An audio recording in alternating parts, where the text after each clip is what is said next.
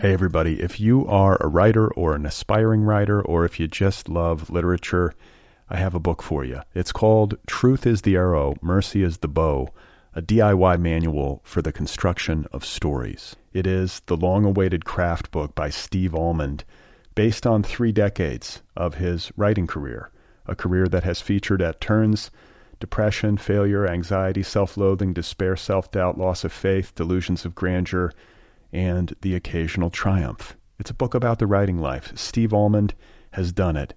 He has embraced it, the full catastrophe, and he has lived to tell about it.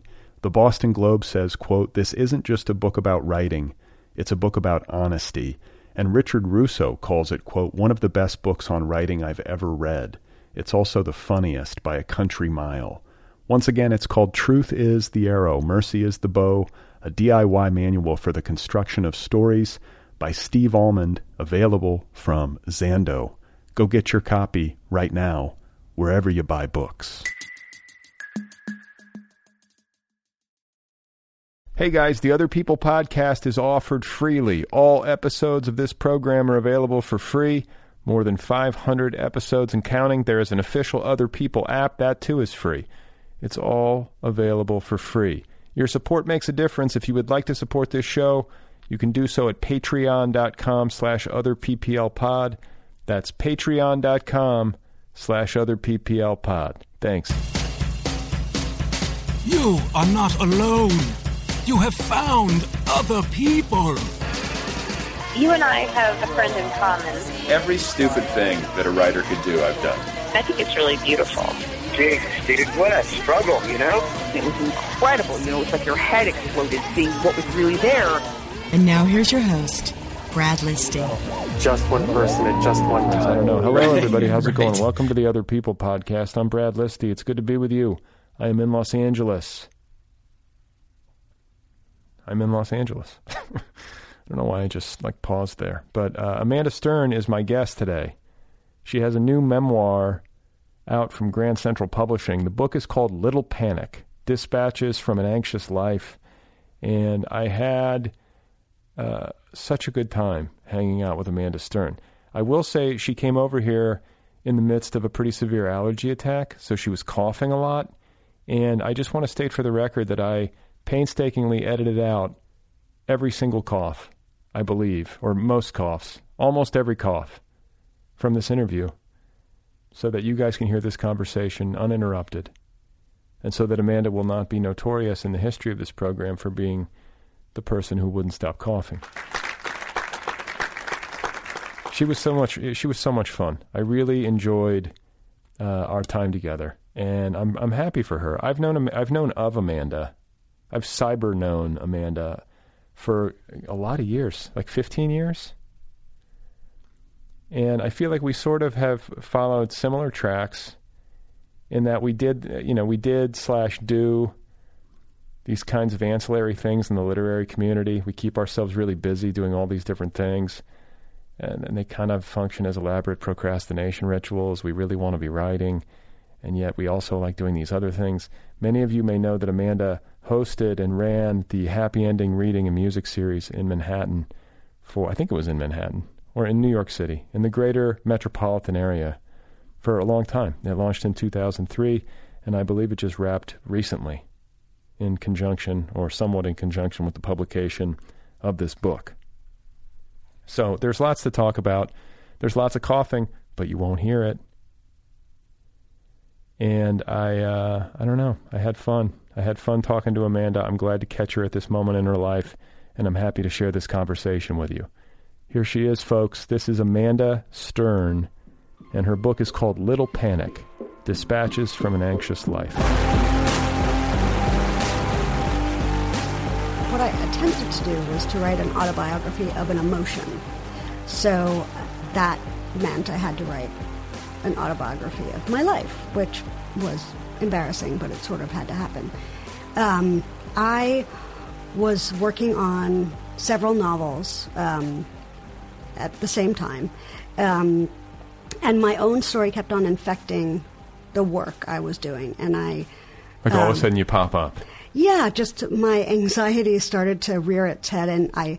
Um, I had these evaluations uh, from my childhood that I really wanted to use, and I kept on finding ways to put them into the novels. Like written evaluations mm-hmm. from by teachers or um, by therapists um, and I guess educational administrators, and they run throughout the book. And so I wanted to use those in some way, and they kept on showing up in my the novel I was writing. And so I would stop and I'd start a new novel, and again I, the evaluations would show up, and then I would I would begin to appear um, as a character in these novels, and I tried everything I could to avoid writing a memoir, and at a certain point I realized I'm not going to be able to get through a novel until I get this story out. So I might as well just write the story on the side, you know, take a week and just write it. And so I started to do that, and um, it just felt good, and it I, it felt like I was I was writing something larger than than just getting something off my chest. Right. And um, I just kept going with it, and I finally sent the first hundred pages to Bill Clegg, and he said, "Yeah, this is this is something." And I showed him the novels or a piece of one novel, and he was like, "Yeah, this is something else, and it's not the thing that you should be working on. Huh. The memoir is what you should be working on." Isn't it weird how we can sometimes like avoid ourselves, or you sort of do everything but the thing you should be doing before you finally get to the thing that you should be doing. yeah, I feel like most of my life is that. I feel like happy ending in a way was a was just avoidance. Is that what this podcast is? I sometimes have that thought. I don't want to tell you what it is. You're going to have to figure that out for yourself, but I will say yeah. that doing happy ending brought me a lot of pleasure and it was deeply fulfilling for an aspect of me. And for people listening, what is happy ending? Oh, sorry. Just so we don't get confused. it's what they think it is. Yeah. um, it is a music and literary event that I founded, curated, and hosted from 2003 um, until, well, the last one, the very last one I just did a couple of weeks ago. Um, so I took a hiatus in the middle, but I had authors come and read. Um, from their books, and then I required them to take a risk on stage. So they had to do something they've never done before. And it was my attempt to sort of humanize the author for the audience. Um, musicians came and they played five original songs, and then their challenge was to play um, the cover song of their choice and try and get the entire audience to sing along. And then I had a live artist on stage who drew the entire event, and it was projected in real time on a screen for the audience um, to watch as like visual subtitles. And each episode, each um, event had a theme, and I hosted them, and um, they were really fun and funny, and I loved it. Um, I'm trying so hard not to cough. It's really difficult. Amanda's but, struggling with some allergies. Yes. There's Robitussin right in front of her. She's got Robitussin in front of her, multiple bottles of water and Ricola. And Ricola. Unwrapped, yes, ready to go. Ready to go. Which I can't really do because then I'm I, I can't be talking on um, a podcast with uh, a cough drop. I mean, mouth. theoretically, I guess you could. It would add an element to the delivery, though. That's true. I'm taking off my shoes now. I'm going to sit up on a leg so that I'm feel taller. Okay. And more like an adult. Yeah. Um, anyway, I I used happy ending as a vehicle to avoid uh, doing my own work because I felt, oh, well, I've tapped into this thing that people seem to like, and I'm using my personality, which I've developed from a very young age, to misguide people into thinking that I'm well. And, um, and um, I'll just go with this so that uh, I don't really have to face myself or my work, and I won't be judged for being less than I fear that I am. And I did that for about 13 years. And when when authors would make a return appearance at Happy Ending, I would think, okay, um, I'm still doing this, and they're now on their second book. Yeah. If I'm still doing this on their third book, then I really need to reassess my entire life. So they'd return for the third book, and I would think it's time to deeply reassess They my would dialogue. die. Yeah, exactly. But then I killed them, um, and that's the risk I took. Yeah. You know, um, so I, you know, I did. A, a friend literally had kind of an intervention with me, and we went to a Chinese restaurant, you know, because I'm Jewish, and uh, she sat me. That was a joke, and she, she, um, you can always laugh when a Jew tells a Jew joke. Just Okay. FYI. Um, so I, she sat me down and she's like, "Okay, let's figure out the plan for the rest of your year." And I said, "Okay, uh, what do you mean?" And she's like, "Well, when are you going to stop happy ending and and you know work on your book?" Is this this is what's going to eventually happen to me? I'm going to be the one to So, do it. are there people waiting outside to I, intervene? you know what? I want you to focus. Is that I don't what want you is? to don't want you to worry about them. They're they're using the kitchen. They're fine. One of them's lost in the bathroom trying to figure out the light. Don't you worry. I'll be here. I'll hold your hand. But listen, you were performing a valuable service to your audience and to the writers and musicians and you know visual artists who were participating. Sure. That's not nothing. No, But I like- didn't say it was nothing. Okay. It just wasn't. Um, it was something. It was something for me. It was something for them. I don't know what it was for them, but I do know that it was something. And I was fulfilled. But what fulfills me more and what I've wanted to do for almost my entire life is to be a writer. But I was so filled with fear and like preemptive shame and anxiety that I just couldn't face it. So I just learned to roll it on, you know, like sort of use happy ending as a way not to do it. Hmm. Hey, everybody. If you are a writer or an aspiring writer, or if you just love literature, I have a book for you. It's called Truth is the Arrow, Mercy is the Bow, a DIY manual for the construction of stories. It is the long awaited craft book by Steve Almond, based on three decades of his writing career, a career that has featured at turns depression, failure, anxiety, self loathing, despair, self doubt, loss of faith, delusions of grandeur, and the occasional triumph. It's a book about the writing life. Steve Almond has done it. He has embraced it, the full catastrophe, and he has lived to tell about it. The Boston Globe says, quote, This isn't just a book about writing, it's a book about honesty. And Richard Russo calls it, quote, one of the best books on writing I've ever read. It's also the funniest by a country mile. Once again, it's called Truth is the Arrow, Mercy is the Bow, a DIY manual for the construction of stories by Steve Almond, available from Zando. Go get your copy right now, wherever you buy books. So, your book is called Little Panic. Yes. And for people listening, um, you know, you should probably explain a little bit more about being unwell and what that actually means. Yeah. So, what what is the struggle? Well, at the moment, I have allergies with a with a pinch of cold. Um, so I grew up with an undiagnosed panic disorder, and I have been having panic attacks since I was uh, an infant. And An infant? An infant. Wow. Um, and um, I went 25 years without knowing what was wrong with What me. a what does a panic attack in an infant look like? Is it like Very colicky? different. No, um, I mean maybe, but I don't remember. Yeah. Um, I don't know what it looks like. I know what it feels like. When you're an adult and you have a panic attack, you have references for different types of ways to die. And so you attach those ways to die onto your symptoms. But when you're a child, you don't have those references.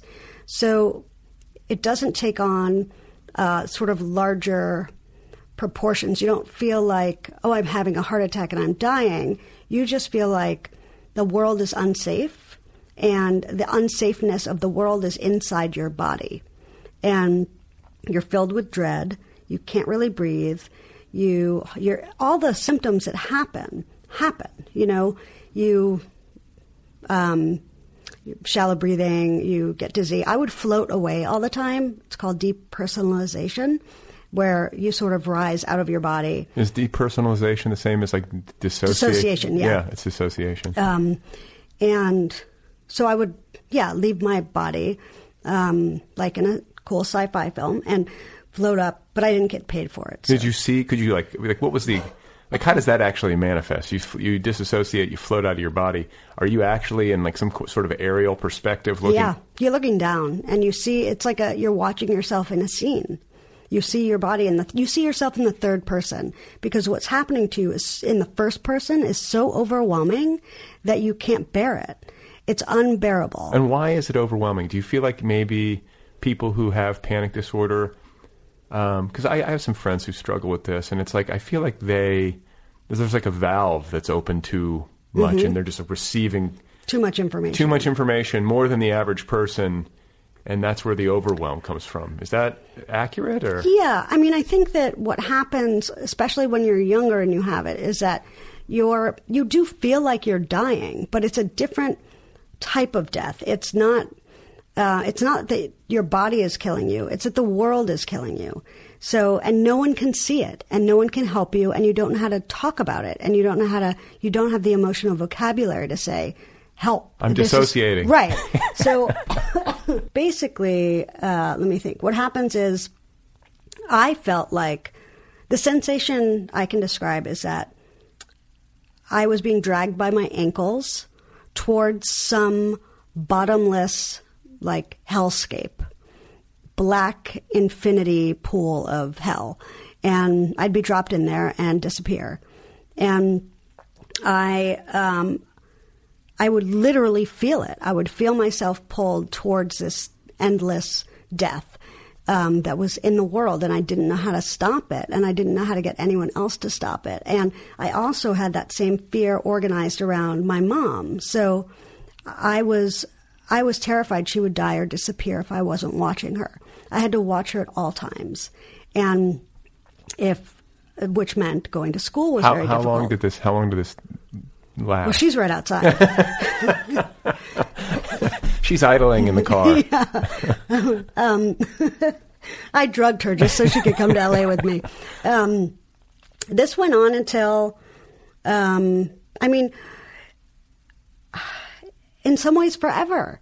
It just changed shape and it and it and it decreased because I um, learned what I had and I took medication and I started to get treated for it. But when you go untreated for so long, what happens is that you like my anxiety disorder grew up and had babies, and Yeah. you know I had all these little infant disorders. I had depression, I had social anxiety, I had you know agoraphobia, and it changes and it becomes manageable. Hopefully, um, it did for me, but I couldn't um, let her go, and I couldn't go to my dad's house for the weekends without.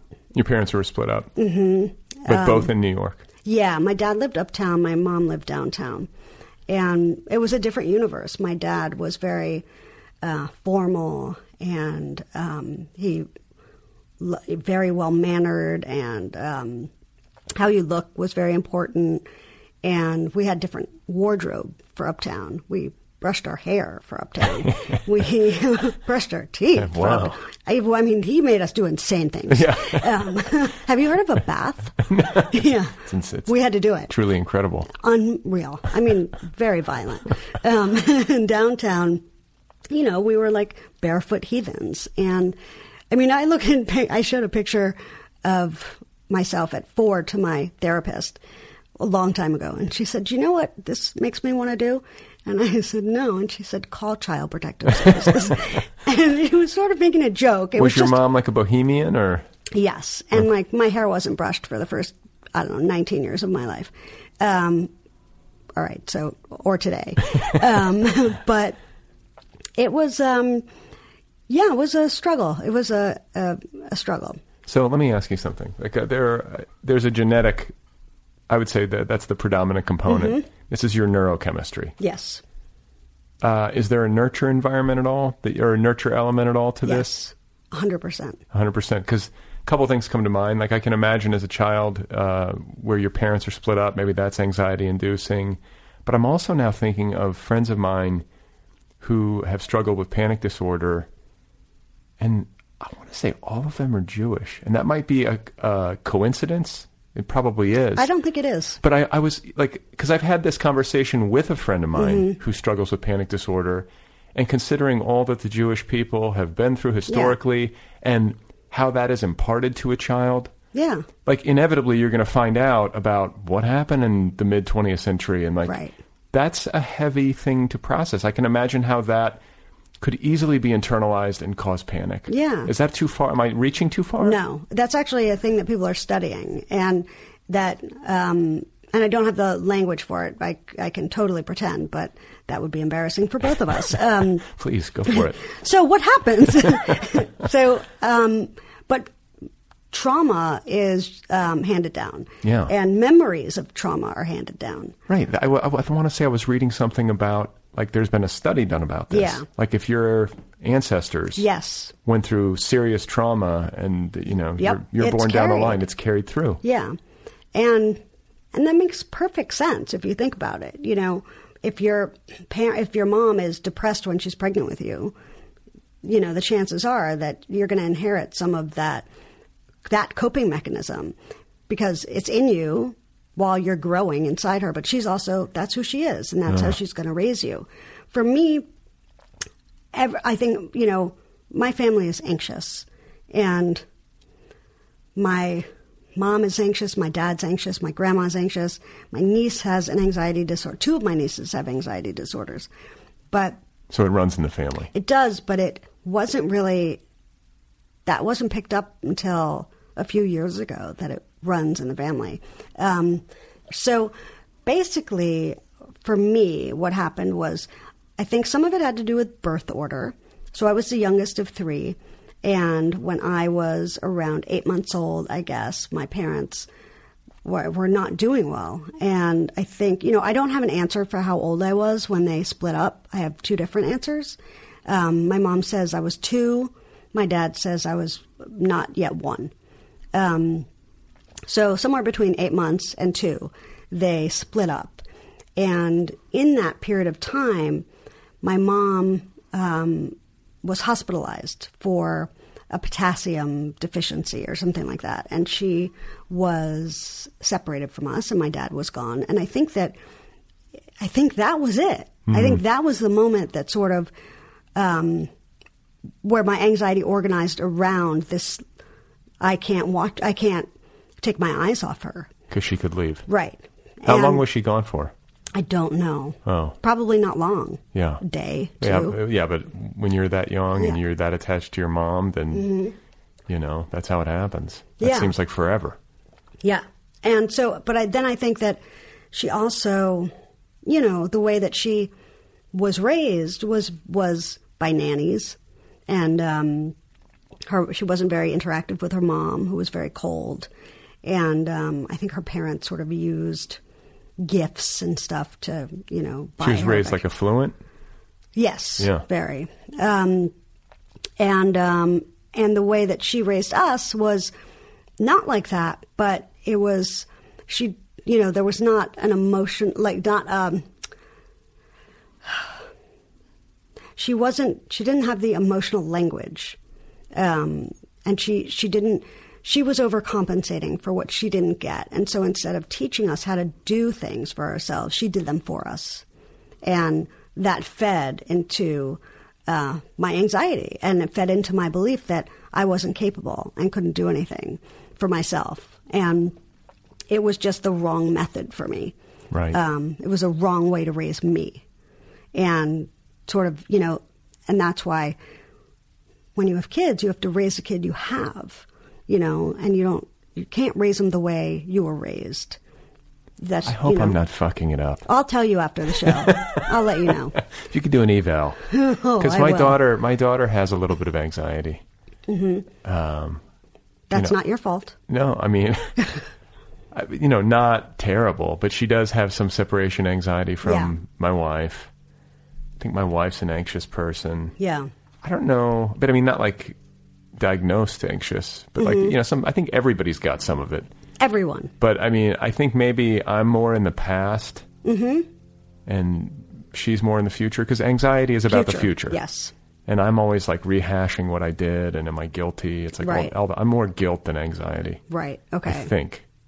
Maybe I'll I'm tell you after the show. Also, we're going to sit down together, you and I. After. Yeah, but you know that it's it, it's a good point to make that uh, you know anxiety in some form is part of human experience. Yes. Period. It is all natural. Yeah, we all have it. It's it's how we're wired. I think, uh, like from an evolutionary standpoint, Yeah, to the survive. amygdala. Yeah. So Yeah. we have to have some anxiety, but there is a, such a thing as uh, neurochemistry and nurture conspiring in some combination to create an unmanageable situation, Yes. Very well said. like debilitating. Yes. But, and you write about this, when it's undiagnosed and when you're a child and you don't have a language for it, Mm-hmm. people either don't know what the hell's wrong with you or they don't believe you or you don't feel like you have an ability to communicate how you're feeling. Like that isolation has got to be such a grind.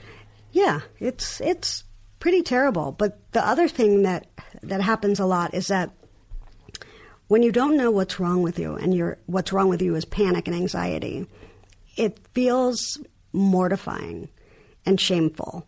So you do your best to hide it and fit in. You don't want to be different. You feel so different, and you don't want to, but you can't change it. So you have to create some sort of a character. So I've been playing a person my entire life.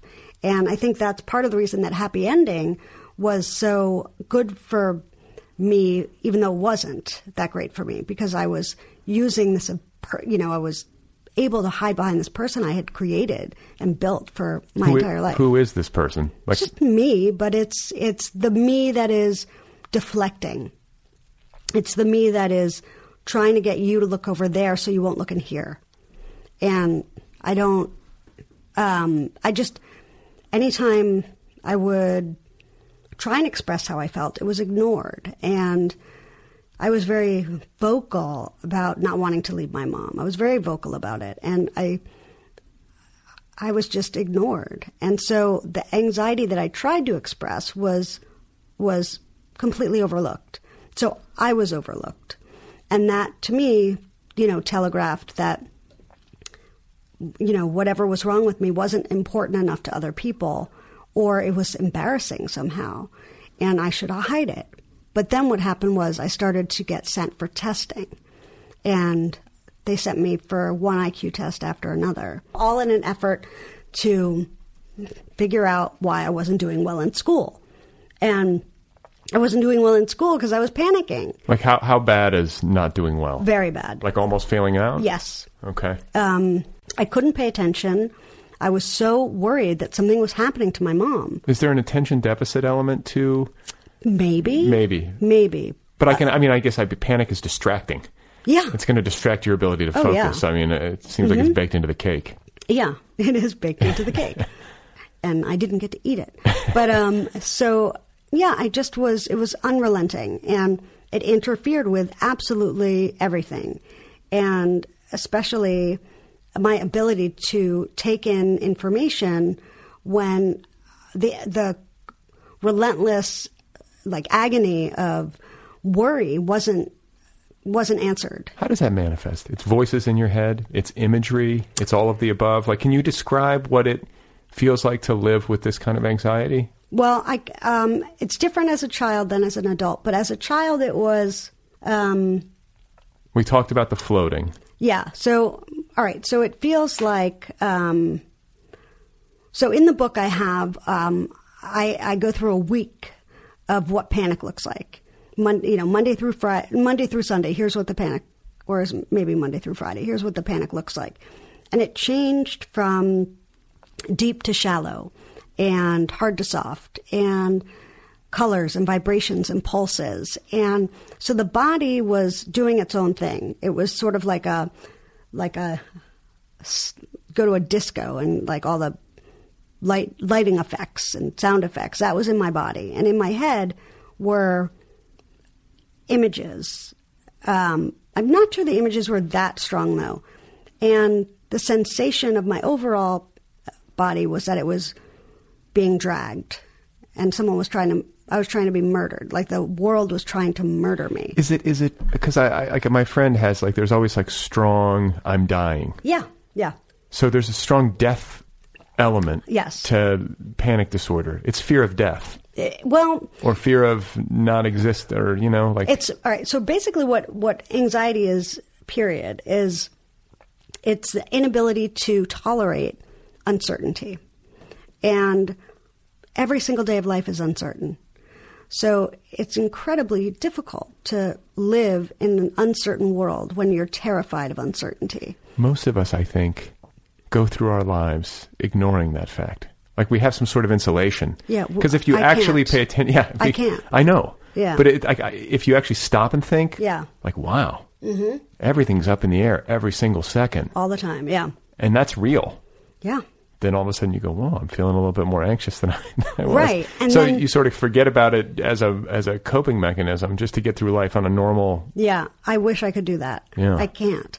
But it is about death. It's about fear of other people dying. It's a fear of your death. It's but as you grow older, you start um, associating the feelings of panic, the somatic expression of panic in your body, with ways of dying. So you all of a sudden realize, oh, I'm I'm having a heart attack. Right. I'm di- I am dying. Have you Yeah. ever called nine one one? Like I had. A, Oh, yeah. I had a friend who's Kidding like, I'm I'm having a heart attack. Yeah. They rushed her in, and it was like, you're fine. If they could have raised me in a hospital, I would have been so happy. you know? Yeah, I had to go. Um, I, I, this was taken out of the book, but a friend of mine, a very, very close friend of mine, one of my best friends, um, died. I had I've lost many people in my life, um, and I didn't find out about this person's death for two years, and there was is a reason. Um, and when I found out about his death, I sort of lost, uh, like I just lost. Can I curse on this thing? Yeah. I I lost my shirt, and I um I I had one of the worst sorry one of the worst panic attacks I've ever had in my life, and I called my sister and I said um, I'm I'm dying and I need to go to the hospital, and she called an ambulance and she came over to my house and went to the hospital, and I was throwing up, and the doctors were over me saying, What is she on? What is she on? And my sister kept on saying, She's not on anything. She has a panic disorder. And they kept on saying, No, no, no, you don't understand. What drug is she on? And my sister said, You don't understand. She has a panic disorder. She's not on anything. And I was like, This is my entire life over my head. Like, and um, you know my sister was sort of representing me but no one listened Yeah. or took me seriously No, or I know my son has health challenges, and so we've been through a million doctor's appointments, and like Mm-hmm. Until that happened to us, and we started to get into that Right. mode where you're trying to get diagnoses and treatments, and like you don't realize how much um, uncertainty there can be and poor communication there can be in the medical realm. Mm-hmm. It is and it is astonishing it is astonishing, and it is uh, really nerve wracking. yeah um, you know, when people are misdiagnosing you, or not believing you, or not seeing you, or Right. you're hearing doctors like try to figure it out in real time, and you're like, "Wait, you don't know?" Yeah, yeah. Uh, so I feel for you. yeah i mean and they also they don't communicate with each other there's no team you know it's one specialized one specialist after another and i'm like okay so you know about the kidney but you don't know about the organ next to it Right. uh, so now i have to go to a liver guy or but it's so um, it's so sort of broken up in this really strange way but when i was in my 20s i spent a lot of time going to the doctor and saying something is wrong with me. Um, I'm getting sick all the time. I'm throwing up a lot. I'm feeling like I can't leave my house. I'm this and this and this. And they would say, Well, I, sw- I swear to my cough medicine. um, this happened. My doctor would say to me all the time, Listen to me. You're a woman in your 20s. This is what happens. It's all in your head. And I, Good doctor. Really good, right? Really? You, you know what? Let me give you let me give you the name so your son can go to him. Um, I love a good referral. So. yeah. Um, anything to help. so I, I remember at one point, I, after a while, and I would give him symptoms, and he'd say, Yeah, I've never heard of those. And uh, no patient has ever said that to me. And I said, But I'm your patient, and I'm saying it. And like, I just, I didn't count. And at a certain point, I, I realized, you know, they don't know what they're doing. And saying that something is all in your head is actually a really valid thing to have to have to have happen to you. Yeah. Okay. Fix it. Yeah, it's in my head. Yeah. it's you there. know, yeah. I have a broken arm. What are you going to say? Like, I'm sorry. You're you're you know, it's all in your arm. Right. No, you're going to help me. So you know, it's a it's a very valid thing to have something be all in your head. That is a real thing. So okay, and this is a progressive illness untreated. Right. Like you said, your your panic disorder started to ha- like hatch little baby panic disorders Yeah. or whatever. So it's getting bigger Yeah. and more unmanageable. Yeah. I would imagine the episodes are getting more intense Yes. and more uh, terrifying and difficult to bear. Yeah. And then you're 25 Yeah. when you finally get Yeah. a proper diagnosis. Yes. So that must have changed your life. It did. Um, well, when I was 22, my stepfather died, and that triggered a whole new um, layer of panic that I hadn't experienced before. And it was like a type of paranoia where I couldn't walk down the street without thinking someone was going to murder me, and I'd have to turn around and go home. And then when I, so that sort of grew and blossomed and became a really unmanageable aspect of my life.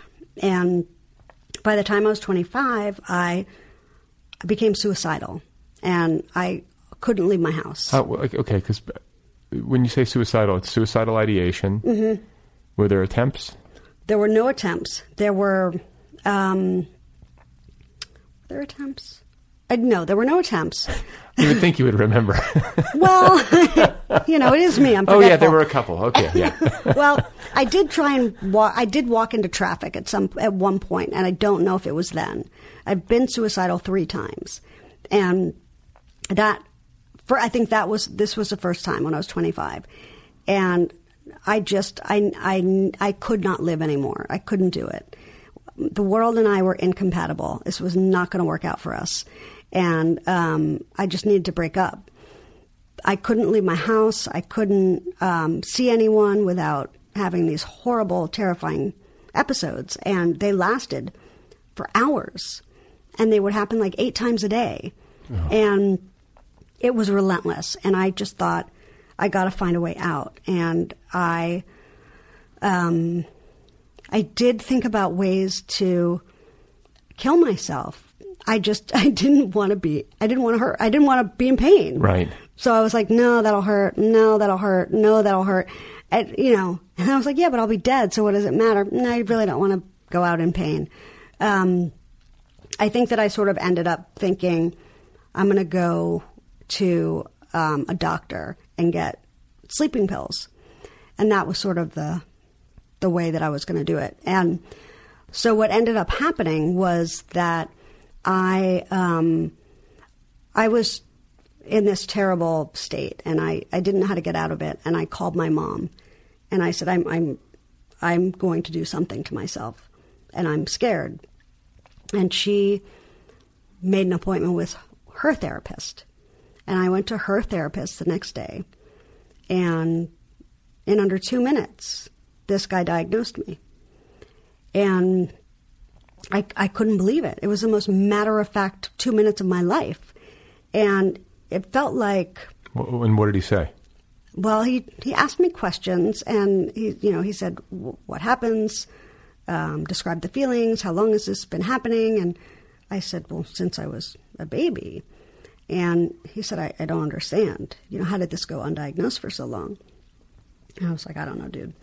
Um, that's not really what I said." um, mm. so I said, you know, how long had it been going on? And, and he said, well, you have a, you have a panic disorder. And as soon as he said that, I, it was almost like there was a word I'd been looking for for 25 years, and it was panic. And that was the word. And I just finally like made sense, and I felt like the top on me had been turned tighter. I was being contained, like, you know, and in a way that was g- helpful and great. And so. Just that alone. Yes. Just being seen. Yes. Yes. Right, like being fully seen. heard, seen, taken seriously, not saying it's all in your head, you know, not giving me a test. Um, yeah, seeing the person who's speaking the words and believing me. So it was life changing. And he sent me to another doctor to get on medication, and I took the medication, and I slowly started to get better. So he sent me to someone to go on medication. I went on medication, but what I didn't do was go to a, a talk like a therapist. I just went on the medication, and it wasn't enough to do that alone. So I um, I sort of went up and down, up and down for a few years, and then I ended up in my 30s going to a therapist, and it took a really long time. You got to find a, you got to find the right You therapist. do, Did you have to go through multiples? or Oh, you- yeah. You did. Oh, yeah. And then you find one that really hears you and Yeah. gets you, and like that's got to be Yeah. such a wonderful thing to have. Yeah, she's amazing. I, I still. You're still with her. Oh yeah, and she, every time I see her, she goes, "You know, we've been seeing each other a very long time," and I'm like, "What are you trying to tell me?" very upsetting. Well, I mean that's the thing though is that uh, I mean, isn't there some point at which like you're supposed to kind of like move away, or uh, because you can keep the? It's up to you if you want to keep seeing the therapist. Is can- this why I'm here? I don't know. You're going to tell me? Is this? Oh it's my over. god, it's, o- over. yes. I don't know if I'm ready. but but no, I'm just asking. Like like is that something that's in your mind, or you're like, you know what, I like this as a maintenance thing. It's yeah, it's like an allergy shot. It's like a maintenance. yeah. Um, I have tried going like twice a month. I've been doing that for a while, and it's fine except for when it's not. And the fact that it's sometimes not fine tells me that okay, You need to keep going. I need to keep going. Sure. Um, I need it. It's part of my medication. You know, it's part of the protocol for me that works. Um, and yeah, I, I do think about, I do, it's in the back of my head, you know, like, when am I supposed to stop this? And I don't think there's any rules. Feel like there might be. Really? Well, I don't think so. I've never heard of any like hard fast rule. I don't think there are, but I think it's part of the, um, part of your therapy is ending therapy. to get yeah but like okay so where are you spiritually i mean i know you're jewish like culturally but are you also do you practice I'm extremely advanced. are you you're a rabbi but uh Actually, I do have a friend who calls me rabbi. oh really Uh-huh. i feel like there's something vaguely rabbinical about you Thank you. yeah but Thank you. but no but it's because here's why i think it's because you've suffered so much and you've done a lot of hard work and i think Ah. Right. Mm-hmm. people who have been through a lot tend to carry uh, some sort of vibe that Oh. feels especially people who can still laugh on Right. the other side of it you know it's Right. one thing to have been through a lot of stuff and you're just like shell shocked and catatonic but Right. if you come through it all and you still can smile i think there's a lot of uh, comfort in that for people because it's like oh like you Mm, can survive i don't know do you Well, see I- what i'm saying Yeah, I do. I mean, I am weeping inside. um, but I, spiritual, I don't relate to that word so much. Um, it's a bad word but i don't is know a what bad else, word. i don't know what else to say But so is triggering, and I sometimes use that. yeah Um, I don't. We'll talk about this after too. What word to swap it out with? But I am. What am I? I'm aware. okay I am. Um, I have a pretty sort of sharp sense of consciousness. I guess I'm. I meditate. Um, I don't do it as much as I should, but when I do it, it's really um, powerful, and I feel how so? I, I, um, well, I, all right, there's one meditation that I do, and it's Jack Kornfield. I always get, is it Kornfield or yeah Cornfeld? cornfield. And it's actually on my website because it doesn't have a name, but it, it's a, a guided meditation, and he talks you through um, He's got a very soothing voice. Oh, it's so soothing. Yeah. But he does something that I need, which is to tell me how to work the world. How do I work it? You know, no one taught me. No one taught me how to do anything. So, no basic life skills at all. No medium life skills, and certainly no advanced ones. But so, what his meditation does is it walks you through a difficult moment and tells you tells you what to do by putting yourself in your body in a way that works for me.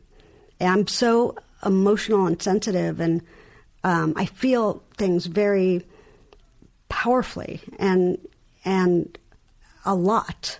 So, Feelings can be really overwhelming. oh my god, You know? yeah, Like last night, I was like, it was like almost bedtime, and I was like getting ready to like lock up. Yeah. You know, and the dog, my dog Twiggy, had like, there's like, my daughter has dolls. She's eight years old, and like the, the doll clothes. She had mm-hmm. doll clothes in her mouth. yeah. What's wrong with that? And I was like, kidding. I was like, Twiggy, drop it. Like, come here. Like, Right. drop it. And she looked at me and like, just like, it was like a stare down. And I was like, you better drop it. And then she just like ran upstairs with it. And I was like, okay.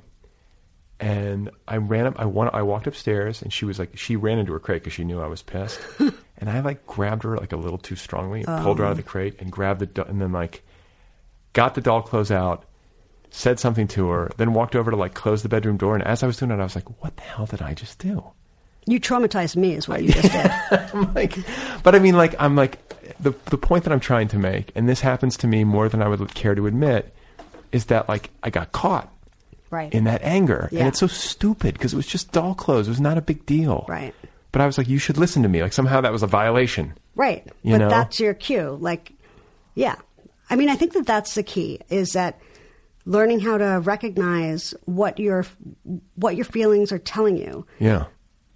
and they're not, and they're literally feelings. Without oh, the be- without tugging. without becoming them. yes. Yeah. The tugging in the chest means this. Yeah. The you know the throbbing in the stomach means this.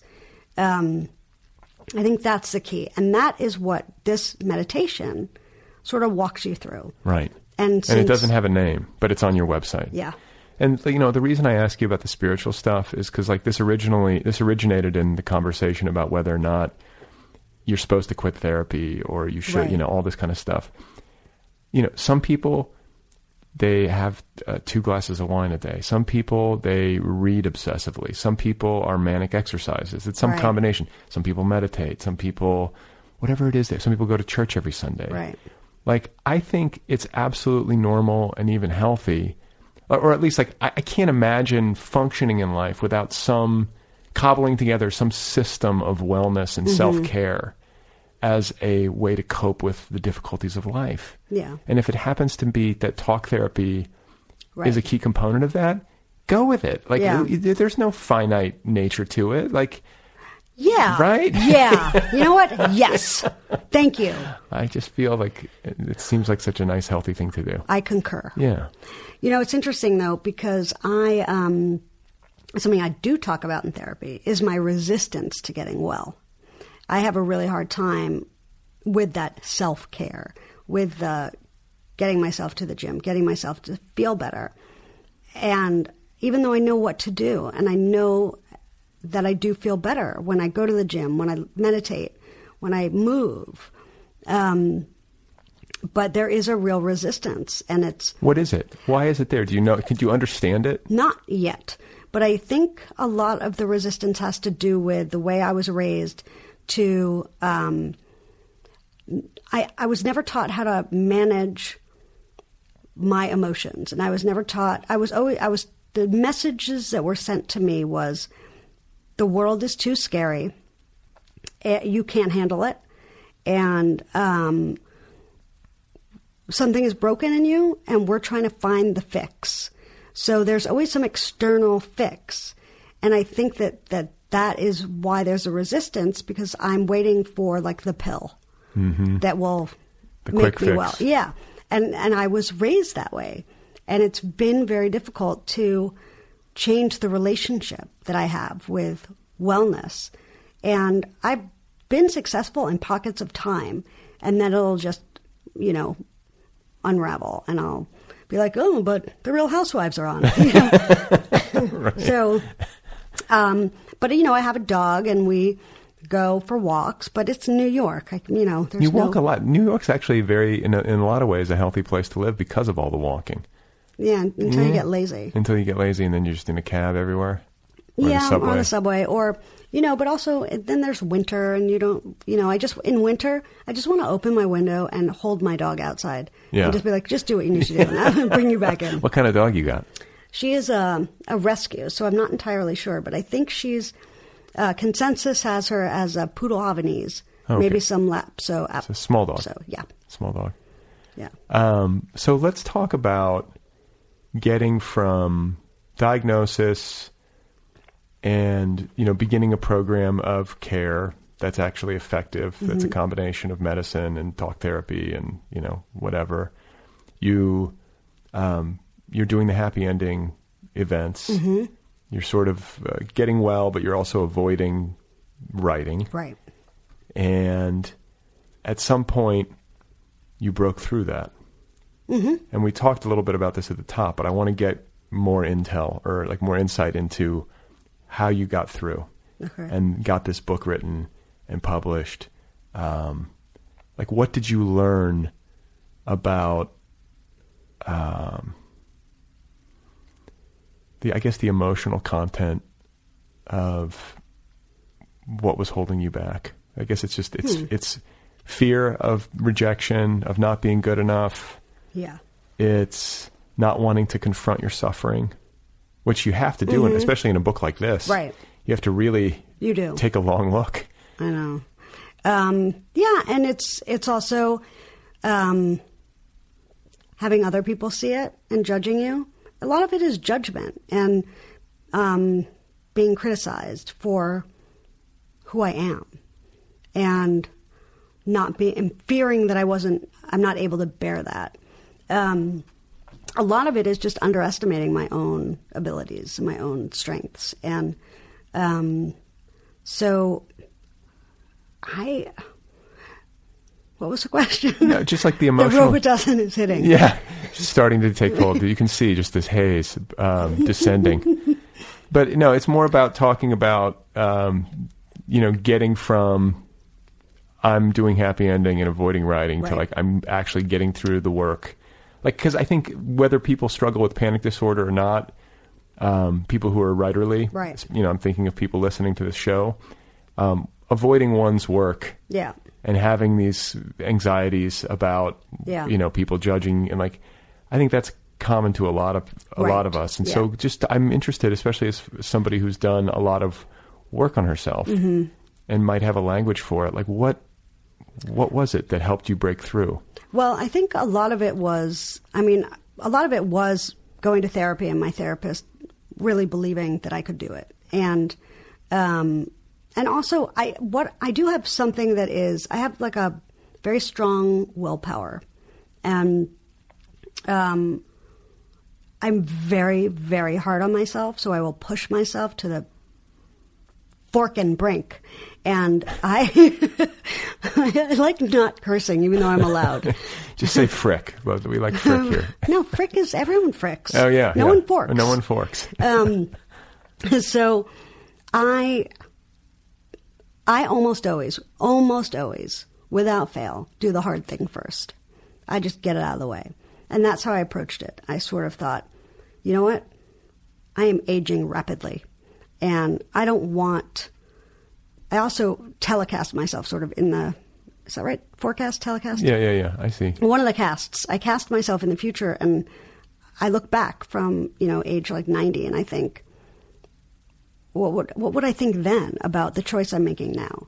And that helps. That really helps. Because if you're not proud of yourself looking back if you're like you if when you look back you think you could have done that. Like i'm a that sucks that you didn't do it.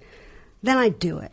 And I, I that's sort of how I addressed it. I just thought I'm I'm really I'm didn't achieve what I wanted to achieve when I wanted to achieve it because I was afraid. So do you want to do you want to try or not? And that's sort of the question. Do you want to make the effort? forget about failing or succeeding. Do you want to make the effort? And I did. I wanted to make the effort. And so I did the hard thing first, and I forced myself to write this book. And it took four and a half years, and it was really painful. And, ri- and writing this book was the hard thing.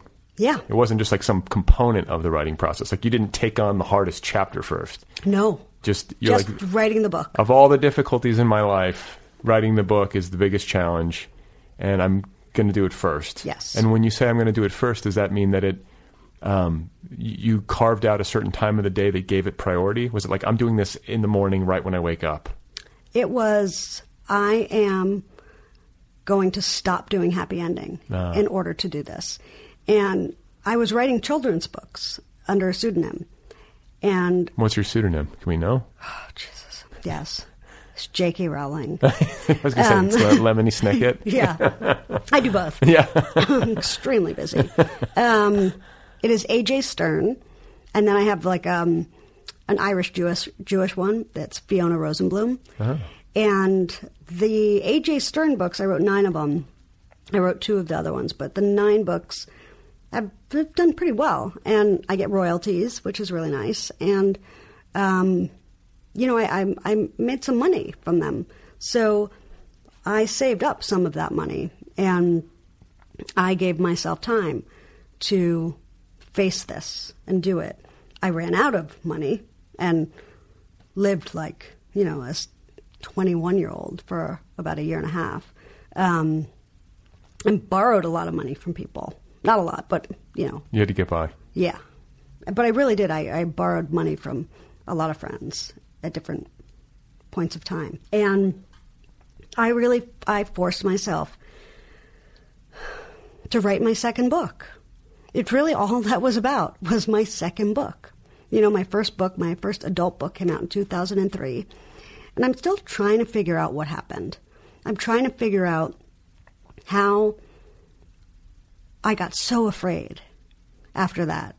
I'm in like the almost the exact same boat because I I, published, you know, a, a few, a couple years after that, but then it's taken me a long Like time. 13 years, right? Yeah, but a lot has happened.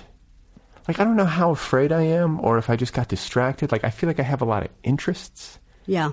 I get excited about these projects, like the podcast and the website, and I have job stuff. I started a family, so it's like, you know, it's Right. not crazy that it's taken me that long. No. but I also can sometimes be like, "What's wrong with you? Like, get this shit done." I think a lot of it is avoidance. Yeah. You know, even if you, it's even if you're filling your time with good things, like I think happy ending was was really valuable for me in a lot of ways.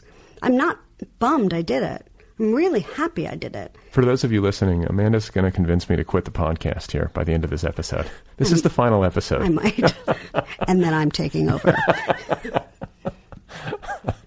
I think I'd be pretty good at this. Yeah. Um, but yeah, no, I just, I, I don't, I really don't know what happened. I got scared. I got scared, and I think, a- I, I think what happened was I started happy ending, and I started to know writers, whereas I didn't know any before. I was just green and innocent and knew nothing about the writing world. And that gave me freedom. But as soon as I started to meet other writers and agents and editors and became part of that world, I something happened and I succumbed to my anxiety and my fear and I avoided doing the next thing because I felt like, oh, I've all of a sudden, not that all I had all these eyes on me, but I knew more people whose eyes would, you know, potentially be reading the book. And even if they didn't, it's in my imagination they did. Um, and it just scared me. It scared me away. And I just went, you know, full throttle into happy ending. and then your friend pulls you aside, sits you down, and says, "What are we going to do with the rest of your year?" And Yeah. Sort of like calls you out. Yeah, because I had been saying, um, I would say, all right, this is it. This is the last year. Then I'm quitting and I'm finishing my book. Okay, this is it. This is the last year. And I was doing that over and over. And finally she was like, hey, guess what? This is your last year. And, you know, I, I guess I had said something to her, Like if I'm still doing this when I'm 65, which I am, um, please, you know, put a stop to it. Yeah. So she basically put a stop to it. And we planned out my year. Who is this friend? Can we name her? Uh, I hope she doesn't mind. No. Uh, her name is Nelly Reifler. Okay. She's a very dear friend. She's also an amazing writer. Um, she has two books out See Through, collection of stories, and Elect H. Mouse State Senator, I think. Okay. Um, but she's wonderful, and I love her dearly. And she really helped me figure out um, how to stop doing happy ending and how to take myself seriously. And I think that's what it was. I wasn't taking my work, I wasn't taking myself seriously. I wasn't taking myself as a writer seriously. Um, I was too afraid that I wasn't good enough, that I was, you know, I didn't, I don't have an MFA. I didn't study writing. I, I just felt like a fraud in a way that I know everyone else does, but because I have this anxiety disorder, it felt much more pronounced and like more was at stake, even though less was at stake. Yeah. Um, so yeah, it was very. Are you starting to worry now? I like- see it in your eyes. no, it's like no, it's it's good. It's instructive. I mean, I don't know if it's exactly one for one the same, but um, it's a similar struggle. Yeah. And I think that my problem might be thinking that I can do it all. Mm-hmm. Like I'm like I can get it all done. I can do it all. And like then But I'm like you like might be able to. I may be, but I'm also like I get up at 4 a.m. I can't, you know, I go to bed at. I'm like I'm running myself like crazy to try to get all of these like I's dotted and T's crossed. And Right. like there are times where I'm like, dude, I just need like a a Sunday to to just lie down in a silent dark room. But that's what's going to happen. What's going to happen is you're going to reach that point where you're going to say, okay, something has to give. Yeah. And I, I reached that point all the time. I just never gave anything, ever. Right. Yeah, but I would say it all the time. But at, and I would say, but I can't give anything up. I can't. It's impossible. I can't. And of course you can. It's just you have to pick. Yeah. I mean, family, get rid of them. Yeah. Right. Who needs them? yeah. But it's like I really love this show. I'm like, didn't you love Happy Ending? I loved it. I loved I- it, but I loved it. But I had a, it's a different experience because Happy Ending was a kind of a big production. You know, it, Yeah. like for one person, it, Yeah. it was a lot. That's a lot of logistics. yeah, and it was I was putting on like a live event, and Yeah. it was like I wanted it to be an experience, and it was. But man, it was hard. Yeah. you know, that's This like- isn't as taxing. This is just like somebody comes over. No, this is great. I Yeah. mean, I I don't think that this has to give. I really don't. I hope not. I don't think it does. Yeah. I, I think that you'll figure out where to carve out that time. It's also maybe maybe everything around the book is not the problem. Maybe it's the book is not the right book. You know, I had somebody say, like, who was it? Like Jami Attenberg, who was on the show. Like Mhm. after we recorded, she's like, just write something funny. Write a funny novel about like coming of age or Mhm. college novel or you know. She's like, you're funny. Write us something funny. And I thought, yeah, like I could do that. But then I've got this book, which is basically like not to make this about me. Let's make it about you. But it's uh, it's like tr- me trying. It's sort of like your memoir, like what you said earlier about like I got to get this out of me Yeah. before I can get to something else. right. Yeah. That's where I'm at. Like I got to write about uh, what we've been through with Mhm. my son. I got to write about, at least in some degree, like the spiritual crisis of that, if for lack of a better way of putting Right. it, and articulate that and get it. I got to externalize that somehow. Mhm. And I've been fighting with it for so long. Like temperamentally, I'm not a quitter. I'm like, I'm going to get it. I'm Right. going to get it. And it keeps beating me, and I'm like, okay, I'll get up. I'll get it again. I'm like, I'm just going to be victorious or die. One of the two.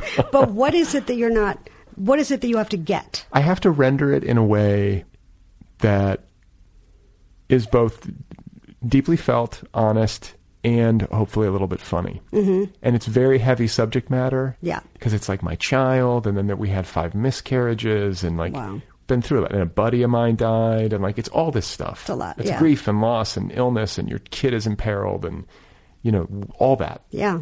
And so it's like, how do you put that on the page in a way that is right? And when I say right, I mean right for me. And that's that's hard. It's, it should be challenging. Yeah, but are you also expecting that every sentence you write is the sentence? You know, are you are you putting too much of a burden on the first pass of this book? Possibly. You want to know what you honestly want to know? I really answer? do, Okay. yeah. So I think I was a person who was editing as he went Mm-hmm. To a degree that was excessive. I was constantly kind of like rehashing. Every day I would start over, reread what I had written. Yeah, I- and it was becoming overwrought. Mm-hmm. Um, and I wasn't permitting myself enough creative freedom to just be expressive, like uh, on the Right. page, emotionally, unfettered, not thinking about judgment. Right. And so I, I have a lot of pages Mm-hmm. stacked up. Yeah. But lately, what I've been doing as an experiment, and I feel like it's been successful. If not, I mean, I'm in the process of getting ready to go revisit and start the editing and assembling. Mm-hmm. But for the past couple of months, I have been doing what I call closed eye sessions, mm-hmm. where I stand in this room. I have a stand up desk. And I. That's what that is. Yeah. Thank yeah. you. Oh my god. you didn't know what that was? No, I was. I had a lot of ideas. I'm going to waterboard you after. Can I sign it? I want your autograph uh, on the torture device. But um, anyway, I stand up at this desk and I, I call them closed eye sessions. And I turn the recorder on and I just talk with my eyes closed, almost like in a therapeutic mode, yeah, that's great. but like hyper candid. yeah. Like that's the exercise. Yeah. And then I trans I have them transcribed Uh-huh. Uh, immediately. There's a transcription service that's sort of like this crazy AI. And you just send the file in, and it sh- spits back an uh, like not a perfect transcript, Mm-hmm. but good enough. And I just file it away. I don't allow myself to look at it or touch it. Interesting. Okay. So this is me letting myself write a shitty first draft Yeah. and not permit myself to get in there and start mucking around with it before I've gotten like the the bulk of it out. Right. And I was able to generate like 200,000 words in 2 months. That's amazing. I mean, we'll see when I re- when I revisit it. No, it is amazing. The fact that you got that much out is amazing. You can't look at the whole thing at once. Just Yeah. one thing at a time. And the beauty is these transcripts are each individual they're, they're each individual documents. It's not one big behemoth 200,000 word document. So when I go back through the editing process, there's a certain inherent discipline to only being able to look at like one session per session. Yeah. You see what I'm saying? Yeah. So that's where I'm at and we'll see what it yields, but like I'm hopeful that this will be the time and that the and like these sessions have been like emotional Mm-hmm. in a way that writing never was Fascinating. because writing i was like i was very like you're able to be slow and you can use the delete Mm-hmm. key and you can and then like i'm fucking with the fonts and how it looks on the page Right, yeah, and like yeah. oh it looks like a book and you know what i'm saying every yeah. Mm-hmm. right but with this like it would just stuff would come out and all of a sudden i'd be like oh my god i'm getting choked up That's standing good. in my garage with my eyes closed at your waterboard. at my waterboard. so anyway, that's I mean, this is way too much about me, but it's of a piece with anxiety. It's of a piece with um, the challenges that you went through in making this book. So it's helpful to me to hear your story. Do you know the end of your story? Kinda no. I mean, it's like I would love to because I feel like then I would be writing towards a target, Yeah. and that's always helpful. And like I've thought, like maybe when my son takes his first steps, because he's going to be three next week. Okay. He still doesn't walk. Okay. And like that's as a parent, you're like, you know, he should be walking Right. a year ago at least. Uh huh. Um, so maybe that would be a cute ending. Right. But like, I feel like, I mean, after all these years, all these drafts, all these failed attempts, all these pages, like if I can't find the right moment to end it, like I got to be able to intuit that. Right. It's going to be a moment. It's not going to be, I don't think, a conventional narrative. Like I or I don't know what to. I don't know how. I shouldn't even say that. I got to write it and get it down on paper. Yeah. Find the end that works, and then see. You know, then hand it to my agent and see what happens. Has anyone read any of this? yeah, I mean, my agent is the my reader, um, and we I wrote a version of it, and it was like just too sad. Mm-hmm. Like people were just like, I think people were reading and they're like, oh, this is good writing, and like, oh, this is you know some of these scenes are like very affecting, and some of there's some funny stuff, but like, But I want to kill myself. but I want to kill myself. And you know what? I think they're right. Mm-hmm. Like I don't argue with it because that's sort of like on reflection. I reread it, especially after some time has passed and it's Yeah. gone cold, and I'm like, I just wasn't able to alchemize it quite yet. Maybe I didn't have enough distance. Like that you- was my struggle too. It was hard. because you wrote, you know, you got diagnosed at 25. You go through all these years of happy ending. You sort of had envisioned yourself probably having literary success at a much earlier point in your life. Right. Yeah. But sometimes you need to go through all this stuff, and you need that benefit of time in order to have the perspective to render it in a way that's palatable to write or readers. Right. Except for I, you know, I did. So there's two. There's uh, the past and the present, and the present in the book, I don't have that much perspective on, and that was the hardest part for me to write. That is the part that tortured me. The past I wrote quickly, Yeah, and and then I was like, okay, I'm done with that. I guess I'll just write it again. And so I did. I like wrote it again in, Yeah. in a new way, and I was like, okay, done with that. Let's do it again. Yeah. I just couldn't. I couldn't get to the end or the the present. I couldn't figure out what that story was. and the present is the end. Well, the present, no, there's a storyline, and the storyline of the present is, is trying to find a family, wanting to have a family. Yeah. And I'm in that. You know, uh, I'm not as in it as I was, but um, but it was much harder to write about when you're you're living it. And what I learned after the fact was that I have to know um, where I'm going. I have to know what the end is. I have to know what I'm writing towards Yeah. because otherwise I'll never finish. Yeah. And that end can change. But I need a place to land.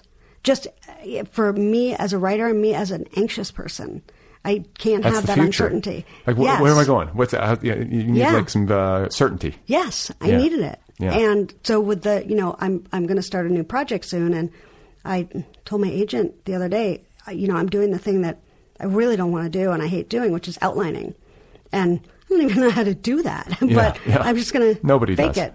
I think one person One, does. nobody likes that person anyway. Oh my god, I hate that person. Um, but I, I, yeah, make that little cough part of my speech. It almost sounded like a chuckle. Should, that's what I should have been doing the whole time. Yeah. So what Brad is doing is he's writing down every single time I cough because he has to go through this entire interview and edit out the times I cough. And I understand this tedium. I get it. Have you edited audio before? No, but Oh. I've edited. I just I feel like my life is this. Happy ending was this Yeah. all the time. And um, I also just heard my New York accent, um, which I didn't know I had until I said all. I was going to say too, accents tend to come out after you've had a few drinks. Well, Robitussin. Robitussin. A the Robitussin talking. Robitussin. But uh, no, but it, what it made me think, and I'm going to be, you know, working out a sequence here, but going back to um, the earlier, you you know, earlier part of your life, pre-diagnosis, maybe in the years after the diagnosis, where as an anxious person, I would imagine that like self-medication is a way to to tamp that down. Hello. Yeah. Oh yeah. Yeah. I ah, I loved me some cocaine. But that does that seems like the drug that would make you even more anxious. You would think, right? But that's what you think with Ritalin and ADHD, Oh right. right? Yeah. Uh, basically, cocaine was the like one of my great loves. It solved me. It and I, I, I became very enthusiastic about it. Let's say when I was about seventeen, and I was getting it free from a teacher who was quite inappropriate with me in other ways. That's in the book. Um, and he was considerably older, um, and I was underage, but um, but he had great coke. And he, um, it solved me. It made me feel invincible. It made me feel fearless. I felt like the person I imagined everyone else to be. And I knew that that's the person I wanted to become. And in some ways, my persona is based on that. You know, it's based on this person who nothing bothers her. She's cool. She bring it. Yeah. You know, my persona is my cocaine persona, basically. You got to get you got to get it from somewhere, I Yeah. guess. You know. It was a perfect place to, you know, steal from. So, um, but yeah, self medication has been a very big theme in my life, and um, and then I had a big pot phase, and um, now I'm sort of interested in microdosing. Are you doing that? I've tried it. Okay, because I am so fascinated with it. Well, I have some on me. Oh, do you? no, I'm kidding. I don't. No, but I because like you know, did, did you read Ayelet Waldman's book about? No, but I know about it. Like a really good day, I think it's called. Yeah. But she was struggling with Depression? Yeah. And maybe some anxiety, but I think depression Yeah. was her thing. Yeah, her drug of choice. and had been yeah, and had both had been on all sorts of different meds. Yeah. and just got to a point where it was unmanageable, and she was at her wits' end, and was like, "I am miserable." Yeah. and she tried this, and it freaking changed her life for the Amazing. better. And I don't know if it's like a you know I don't want to represent it as like some sort of uh, panacea. Is that how you pronounce that word? Yeah. You know uh, that's going to be it's going to have the same effect for everyone. Mhm. But as people who listen to this show know, like uh, one of my recurring uh, obsessions or you know things that I'm very interested in is psychedelics, Mhm. like sacred medicines. I really believe that they are uh, that if used properly in the right setting with the right help. Have you done ayahuasca? no, have you? I can't. Yeah, that like, I can't. 'cause- okay, but neurochemically, do psychedelics like are they off limits or can they be done For me. For you, Um, yeah, because I will panic beyond any panic I've ever experienced in my life. but a microdose, That's fine. that's fine. yeah, but the only problem with microdosing, I- I'm on antidepressants. Right. So uh, you probably know more about this because you have the Michael Pollan book over there. I don't know. if I, I tore through it. I can't. I'm stealing it. Yeah. um, but um, you, it, it does something to your to the serotonin, right? To your serotonin levels, or it rewires your brain structure. Something it makes you Einstein. I don't know, but that's what I'm going for. At least. Yeah, right. Um, so if you're on um, SSRIs, it's not really going to do much for you. So it didn't do much for me, but I did feel a level of happiness that is extremely rare for me. Um, I also tried edibles, and there's only one that has Pot ever- edibles, Yeah, there's only one that's ever worked for me. huh? And Which I can't find it anywhere. if you're listening, Yeah. it's called Lulu's. Um, what is it called? Lulu's something love. Lulu's chocolate. It's like artisanal chocolate, and it's made by Lulu's. One of my listeners has got to be able to source this. Love. It's love. It's called love. It's not a rouse. It's not a wake. It's not Tazo tea. It's love. Okay. Anyway, I tried that, and it was a true miracle. Was it like an indica or sativa? Is it an upper or It was. I don't know, but it. wa- I know the ratio was one to one. like one, One THC, CBD one CBD. yeah. Yeah, I mean, I have a hard time getting like I I have this fantasy of being like the elegant pothead guy. Mm, that's hard. um, but it's I just I get stupid or I get like to the point where I'm like laughing uncontrollably. I don't. That'd be fun. it's fun sometimes, but like sometimes it's like, okay, on air. That'd be great. yeah, right. People would love that. The stoned edition. I'll come for that. We do that for the holiday episode. but uh like I don't do anything anymore. Like I, I like my I, I will have a glass of wine now if somebody gives one to me. Right. That's my rule. I used to have like two glasses of wine every day. I kind of torture myself with this because I'm really not a problematic person with substance. Right. But I like I'm hard on myself and I Mhm. don't want to have like a crutch. Right. So now I don't drink at night, but if I'm like out at a dinner and someone's like, you, you know, I'll have wine. Mhm. If like somebody comes up to me and it's like, here, I'll be Right. like, thanks Right. for the wine. Or, See, I would just start going. Um, can you give me some wine?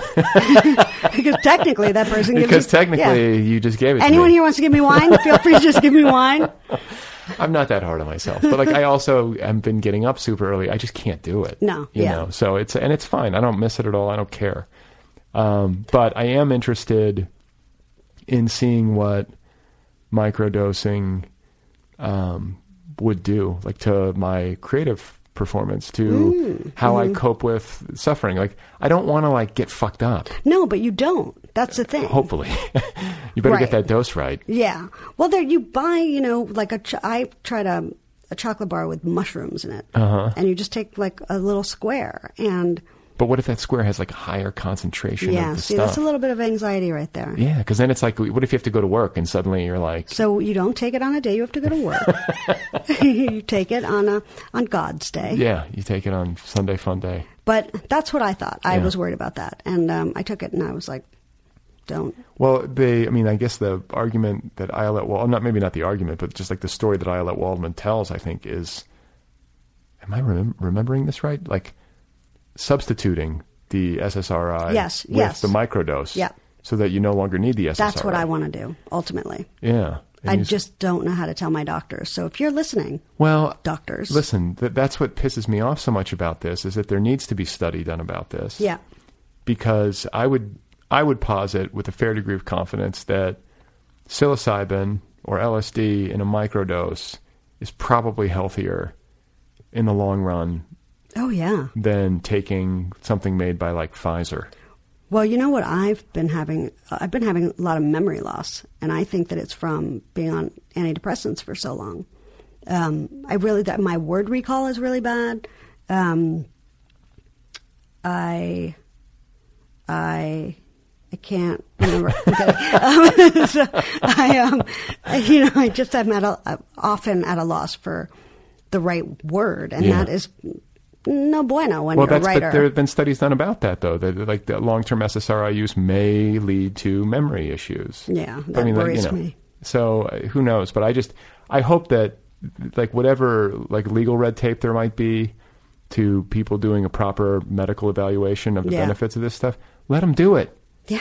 Like you know, like Yeah. microdosing's not going to fuck anybody up. Like let's let people get well in a they way. don't want to. It's not. It's not a moneymaker. well, and that's also probably not profitable. Yeah, that's what you just said. Um, yeah, but you said it better because I don't have words anymore. Well, no, I was just thinking like I, like so many thoughts just flooded into my head. I got so angry, but it's like, you know, you take the microdose. These things are like super cheap to make, and uh, I guess like you also don't need to take them every day. Right. The thing about microdosing is like it's like a Monday Friday arrangement or something. Yeah. And they say like the second day and even maybe the third day can you can experience un- like Unusual. side. unusual benefits or like unexpected. You know, you take the thing on Monday, you would think by the end of the day your system has sort of washed it, but they're like, no, the next day is even better. Huh. So it's a lower amount of doses needed, which is less money for the Right. maker. But we don't know what the long term looks like either. No, no, but I mean, like, there have not been, for example, except for people like jumping off the second deck at a Pink Floyd show or whatever, thinking they can fly. Mhm. Like, like they're non-toxic. These Right. drugs, we know that. Like, Right. the the dose that you would need to take to even come close to, like, nobody dies from psychedelics. Right. It's they're they're relatively safe. You can, I mean, you can mangle your psychology if you don't, if your neurochemistry is not ready for it, and you take like a heroic dose Right. you're in for a, a long fucking Right. couple days. Watch, I'll be the only person to die from it. But no, I mean, I think that there's enough there's enough evidence in uh, that we know at the very least that these things uh, have a very low toxicity, Good. right? Or Yes. am I using the right word? Yes. Well, you're asking me. I don't know. like I'm not. I'm on antidepressants. I don't have word recall. So anyway, um, it's all fascinating. It is really good to meet you. It's really good to meet you too. I'm happy to get the chance to talk with you. I actually have to go take my daughter to lunch, otherwise I would just keep chatting. Yeah, me too. I have to take my daughter to lunch. Yeah, I'm gonna take a daughter, someone's daughter, and then I'll take her to lunch. It's like yeah, it's a new service. It's like uh, Uber, but yeah, take someone else's daughter to lunch day. Yeah, um, congratulations. Thank you so much. Best of luck, I need it. and I hope I see you again before too long. Yes, me too. And I can't wait to read your book. Okay, that is Amanda Stern. Her book is called Little Panic Dispatches from an Anxious Life. It is available from Grand Central Publishing. If you would like to track her down on the internet, you can do so at amandastern.com. Her Twitter handle is at Amanda Stern. She's on Facebook, she's on Instagram. Amanda Stern, Little Panic. Go get your copy now. If you would like to write to me, the address is letters at otherppl.com. If you would like to support the program, patreon.com slash otherppl pod. Don't forget about the Other People app. It's free. It's a great way to listen. Uh, oh, thanks to Kill Rock Stars and the band Stereo Total, as always, for the theme song music. Thanks to Cigarette Royalty for the interstitial music. I will be back next week with another conversation with another author. Hope you guys are doing well. Hope you are not panicking. Hope you're not, like, overly anxious. It's easy to be anxious these days. I think we all have a little bit of that, do we not? Anyway, it's nice talking to you. I need to go inside and sleep. That's what I'm going to do. I'm just going to walk inside, fall face down, see what happens.